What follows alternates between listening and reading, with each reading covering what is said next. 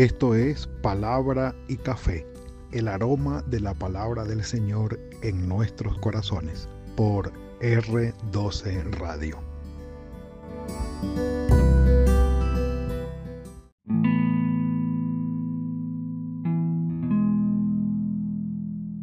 Señor, tu gracia es inmerecida.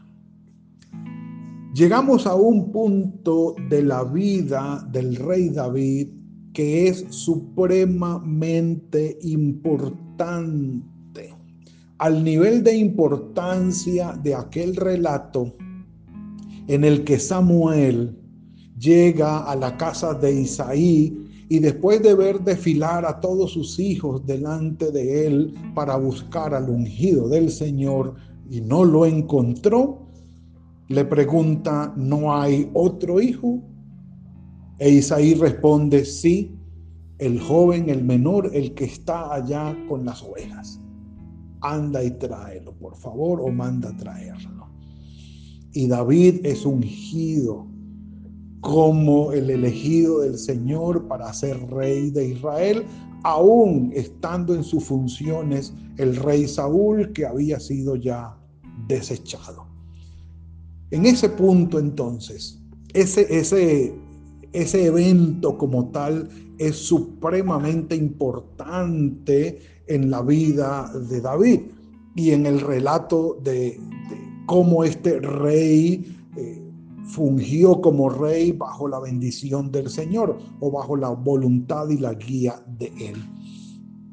Ahora este otro relato en el segundo libro de Samuel, en el capítulo 7, viene a ser uno de los más importantes en todo el Antiguo Testamento y es el pacto de Dios con David. Texto crucial, texto de los más significativos del Antiguo Testamento, no solamente por lo que tenía que ver con Israel y la vida política de Israel, en este caso la monarquía unida, sino por lo significativo que es este pacto para la proyección hacia el futuro nuestro en cuanto al Mesías que es nuestro Señor Jesucristo. Ya lo vamos a ver, pero este pacto tiene que ver con los estos dos temas. Lo que era la casa de David o la descendencia de David o la dinastía de David como rey de Israel.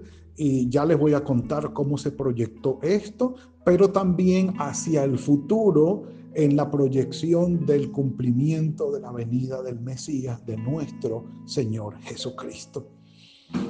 Capítulo 7 de el segundo libro de Samuel.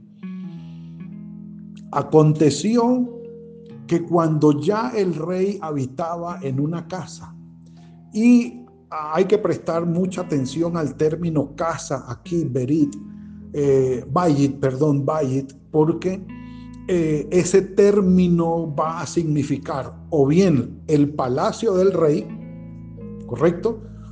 O bien la dinastía del rey, es decir, la familia y cómo la descendencia de David, que sería la casa de David. Eh, ayer lo mencionamos, hubo una pelea, una guerra entre la casa de David y la casa de Saúl. Pues estamos hablando de una guerra entre dos familias la descendencia que hubo. Entonces, aconteció que cuando ya el rey habitaba en casa, esto se supone un tiempo de paz, después que el Señor le había dado paz con todos sus enemigos alrededor, miren, dijo el rey al profeta Natán, y aparece en escena este extraordinario profeta preliterario, como dicen, o no escribiente, eh, es una característica del profeta Natán porque eh, no se conoce o no se conoció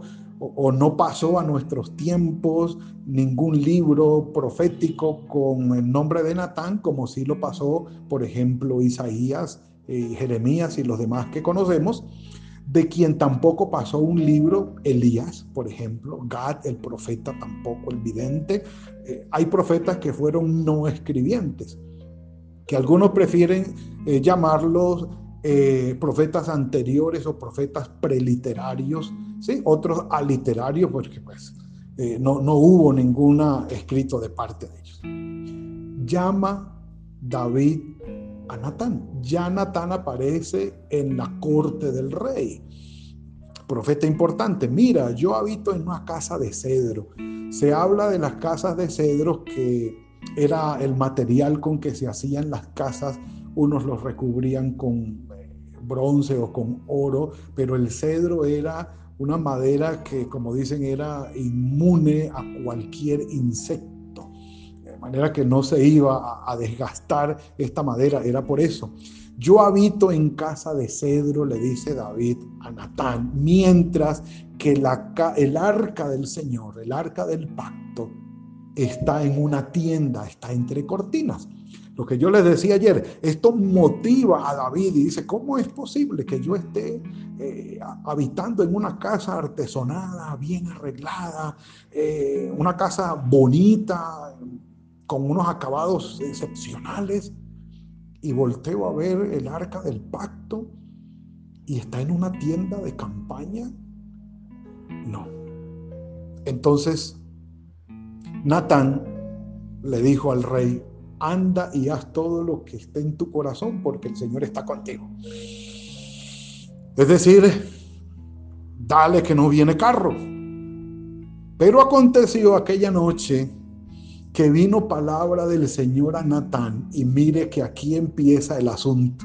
Aquí empieza nuestro tema. Vamos a leer un poco más que antes en este tiempo de hoy, pero eh, vale la pena, vale la pena. Dice, vino palabra del Señor a Natán en esa noche y le dijo, ve y a mi siervo David, así ha dicho el Señor. Tú me has de edificar una casa en la que yo more. Una pregunta, ¿me vas a construir una casa a mí?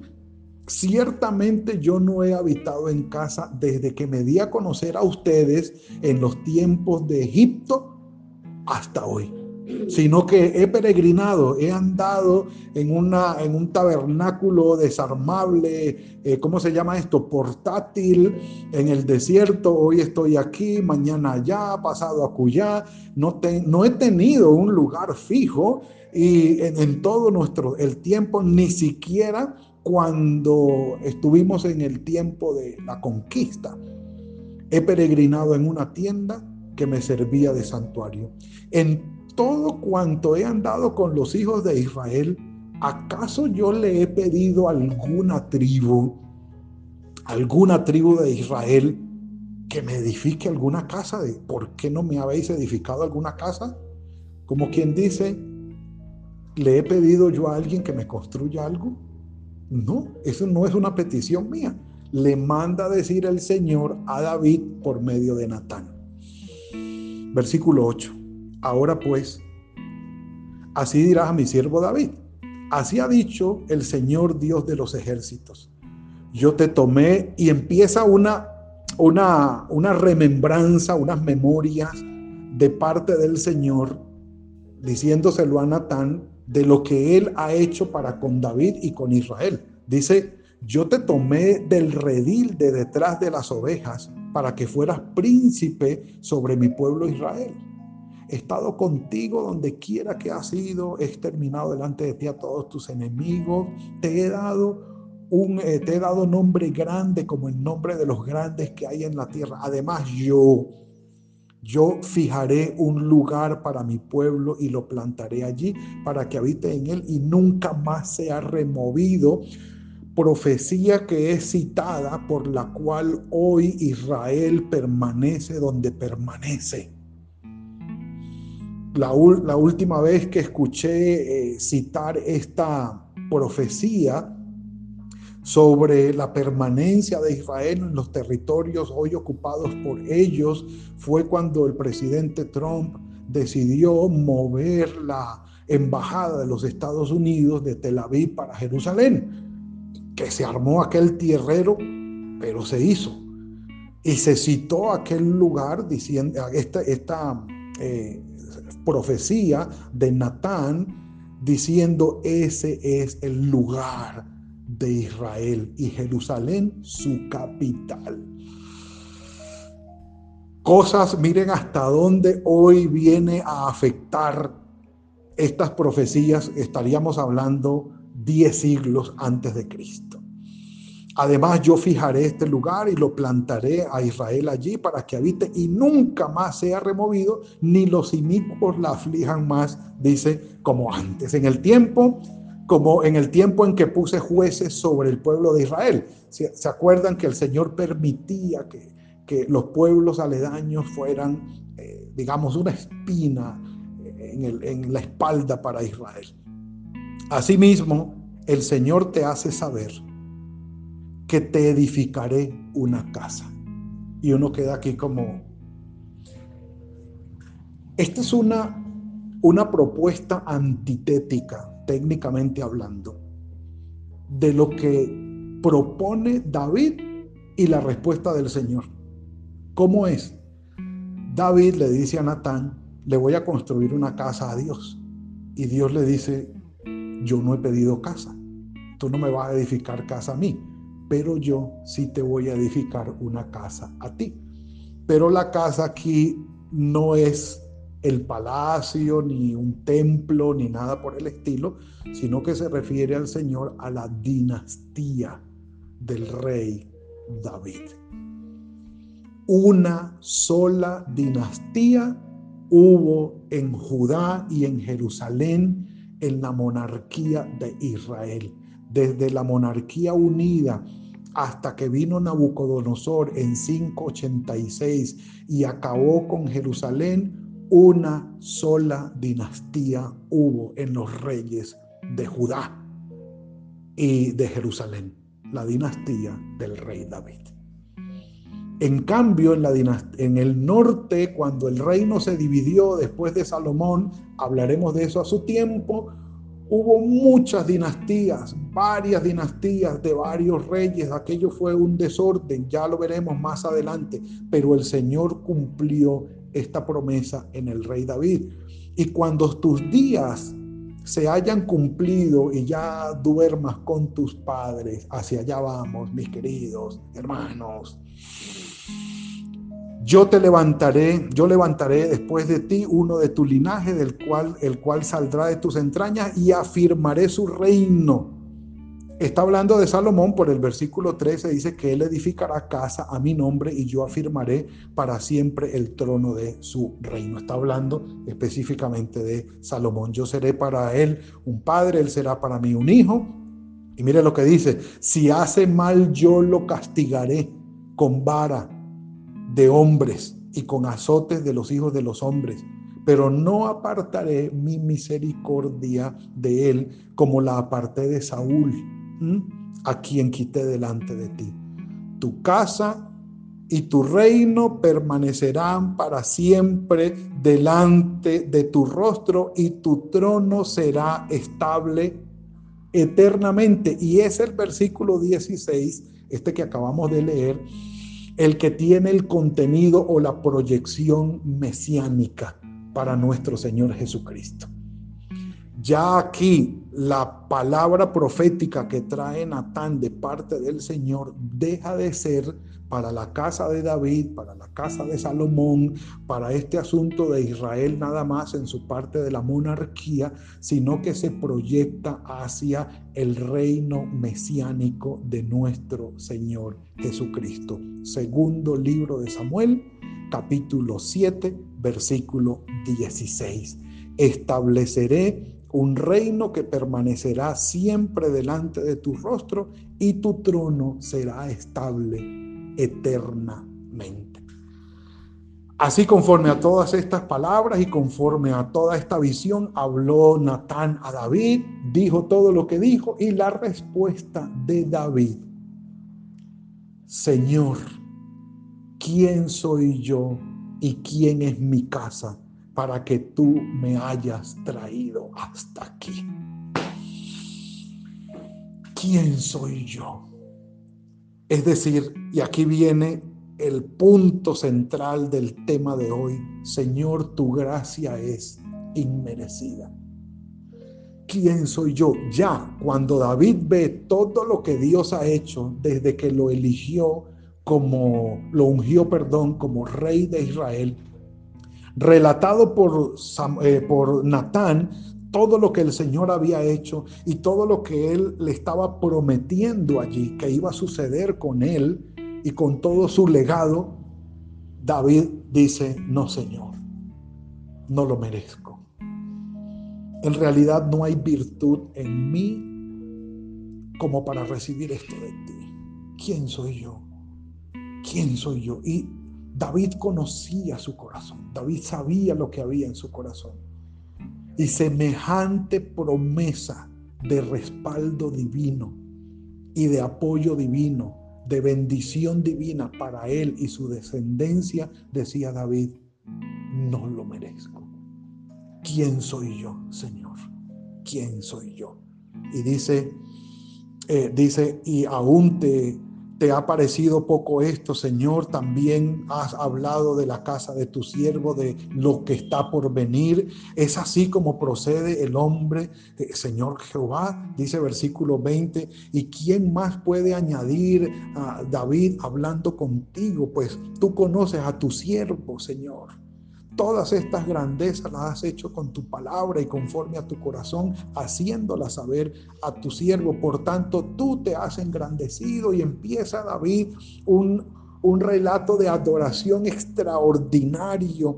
Dice, no hay ni hay Dios fuera de ti conforme a todo lo que hemos oído con nuestros oídos. ¿Quién como tu pueblo, eh, como Israel, nación singular en la tierra? Porque Dios fue para rescatarlo como pueblo suyo, para ponerle nombre, para hacer cosas grandes y terribles a favor de su pueblo, por amor de tu pueblo y que tú rescataste de Egipto, de todas las naciones y de sus dioses. Luego le dice el Señor, David al Señor, confirma para siempre la palabra que has hablado sobre tu siervo y sobre tu casa. Que sea engrandecido tu nombre para siempre y se diga, el Señor Dios de los ejércitos es Dios de Israel.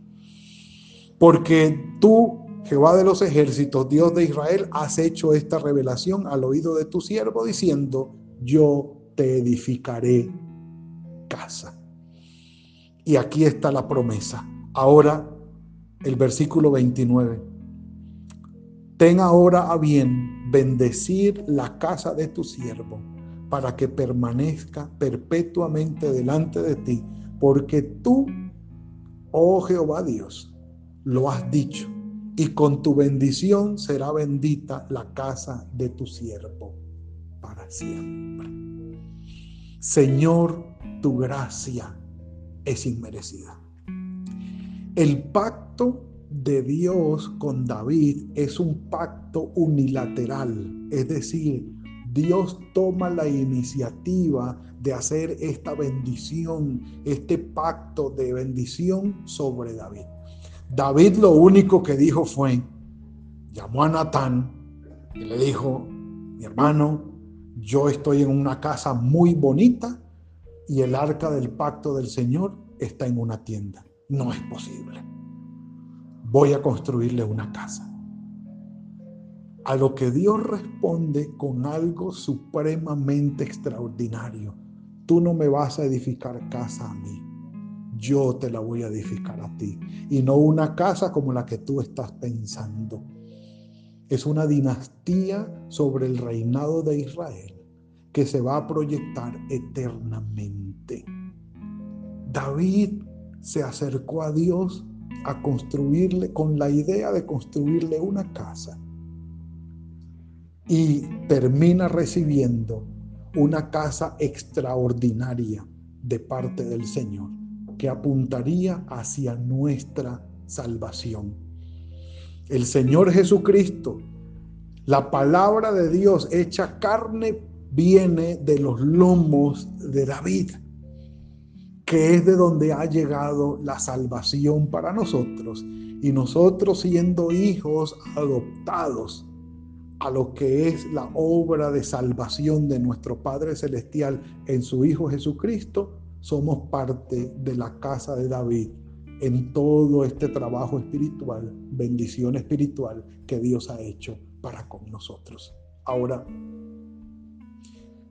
si consideramos nuestra casa, si consideramos nuestra vida con lo que Dios ha hecho en nosotros, yo creo que debemos repetir las palabras de David. Señor, ¿quién soy yo? ¿Quién soy yo? Para que por amor hayas enviado a tu Hijo Jesucristo, cumpliendo la promesa que le hiciste a David para bendecirme a mí. No sé si me he explicado, mi amado hermano, pero el hecho de que usted y yo tengamos la bendición de la salvación en nuestro Señor Jesucristo nos hace parte de este pacto que Dios está haciendo con David diez siglos antes de nuestro Señor Jesucristo. Allí estábamos usted y yo incluidos para ser bendecidos hoy. Que la bendición de la salvación en nuestro Señor Jesucristo nos tocara. Que la presencia del Espíritu Santo en nosotros como templo del Espíritu Santo se hiciera realidad y usted y yo lo disfrutemos hoy. Aquí está ¿Podemos decir entonces que somos casa de Dios? ¿Cómo le parece? Sí, somos templo del Espíritu Santo, casa de Dios. Y aquí estamos incluidos en esta profecía de Natán hacia David, palabra del Señor para con David diez siglos antes de nuestro Señor Jesucristo y hoy lo estamos disfrutando. ¿Pensó el Señor en nosotros? Por supuesto que sí, mis amados, por supuesto que sí. La gracia del Señor para con nosotros es inmerecida. Y debemos, eh, digamos, discernir y asimilar esto en nuestro corazón. Dios nos bendice sin que nosotros tengamos méritos para ser bendecidos. El Señor tiene misericordia de nosotros nos guarda, nos ayuda, nos guía, nos lleva de su mano sin que nosotros tengamos o hagamos méritos para ganarlo. Tristemente la sociedad de hoy nos enseña que todo debe ganarse, que todo debe merecerse. Usted trabaja y se merece un pago y se ha ganado un salario. Debe merecerlo. Y la gente dice, Nada es gratis, nadie regala nada. Algo tiene que merecer, tú te lo tienes que ganar. A veces pensamos que aún el amor de los hijos para con los padres o de los padres para con los hijos tiene que ser merecido, tiene que ser ganado. Y a veces no entendemos cómo en nuestra naturaleza pecaminosa y que nos equivocamos tanto día a día, el Señor sigue amándonos y teniendo misericordia de nosotros y sigue bendiciéndonos. Y tenemos que decir, Señor, ¿quién soy yo para merecer semejantes bendiciones con las que me bendices día a día? ¿Quién soy yo para merecer la bendición de la salvación en tu Hijo Jesucristo? ¿Quién soy yo? Y tenemos que decirlo, Señor, tu gracia es inmerecida. Reconozcamos esto, mis amados. Disfrutemos de lo que el Señor nos ha dado y entendamos que de los lomos de David hemos recibido una bendición en nuestro Señor Jesucristo sin tener méritos, porque la bendición del Señor y la gracia del Señor es inmerecida. Padre, gracias por lo que nos has regalado hoy. Entendemos, Señor, que obras en tu voluntad, en tu soberanía. Tomas decisiones, oh Señor, soberanamente, en gracia y en bendición para nosotros. Gracias por este pacto, Señor, que con tu Hijo David hiciste pensando en nosotros también. Estábamos en tus planes sin merecerlo, así como lo dijo él. Y lo repetimos hoy, Señor. ¿Quién soy yo? ¿Quiénes somos nosotros? Dile al Señor, mi amado hermano, allí en oración. Padre, ¿quién soy yo para que tengas misericordia de mí? Para que me rodees con tu gracia y con tus bendiciones como lo haces. Bendito sea tu nombre. Te rogamos, Padre, que nos ayudes a mantenernos en el centro de tu voluntad, a buscar siempre agradarte, a bendecirte y a reconocer, como lo dijo Santiago, que toda buena dádiva y todo don perfecto desciende de lo alto, de ti que eres nuestro Padre, que no cambias y te mantienes fiel a tus promesas y a tu palabra. En estos tiempos de adversidad, Señor, ayúdanos a entender que toda tu misericordia y tus bendiciones son sobre nosotros, aún sin merecerlas. Bendito sea tu nombre. Encomendamos nuestras vidas en tus manos, dejamos este día delante de ti y que tu dirección en el poder de tu Espíritu Santo sea sobre nosotros. En Cristo Jesús. Amén y amén.